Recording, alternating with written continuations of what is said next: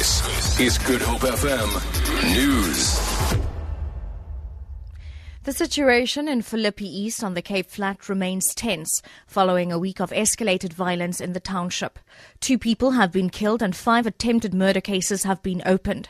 Since Wednesday, when the violence erupted, at least 12 people have been arrested on charges of public violence and arson. Vanessa Puna reports.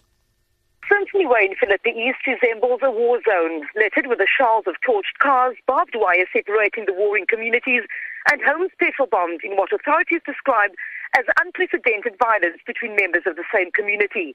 What began as a service delivery protest ended up in residents of Lower Crossroads and the Marikana informal community launching violent attacks on each other. Three Metro police officers have been injured in the ongoing violence. Vanessa Puna, SABC News, Philippi East on the Cape Flats.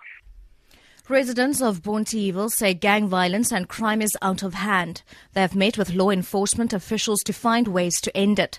The meeting was facilitated by the Bonteheuwel Joint Peace Forum under the banner We Are Taking Back Our Streets. Residents Norman Johnson and Wilhelmina Meyer say they want a plan to make the area safe. Practically every morning from Monday to Friday, I see people being robbed, guys walking and lurking in the dark you know, waiting for a victim. Why can't the police be visible? I mean, I went to the police station. My son was stabbed on his way to work.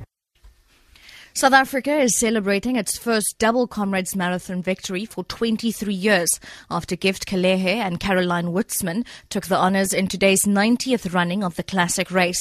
The home nation last won both the men's and women's races with the victories of Jetman Msutu and Frances van Blerk in 1992 before increased prize money in the new era began to attract overseas runners. Kelehe won today in a time of 5 hours 38 and Wostmann in 6.12. This is what Kelehe had had to say after his win. Those guys who were running in front, I was not worried with the rabbits because I knew they're to die. After immediately after halfway, they're to die. Then after halfway, Muzingis tried to change the pace. He was trying to detect the pace for us. But I realized that he was not good on the up run. Whenever we run the uphill, he's going slower. And the minute we reached the, the hill, then I decided I'm to keep the same pace. I'm not to drop the pace and wait for them. And finally, Beau Biden, the son of U.S. Vice President Joe Biden, has died nearby Washington at the age of 46 after battling brain cancer. The younger Biden was a former Attorney General of Delaware and had intended to run for governor of that state. He was diagnosed with brain cancer in August 2013 and was treated successfully at the time, but the cancer recurred last month. For Good Hope FM, I'm Sherlyn Barnes.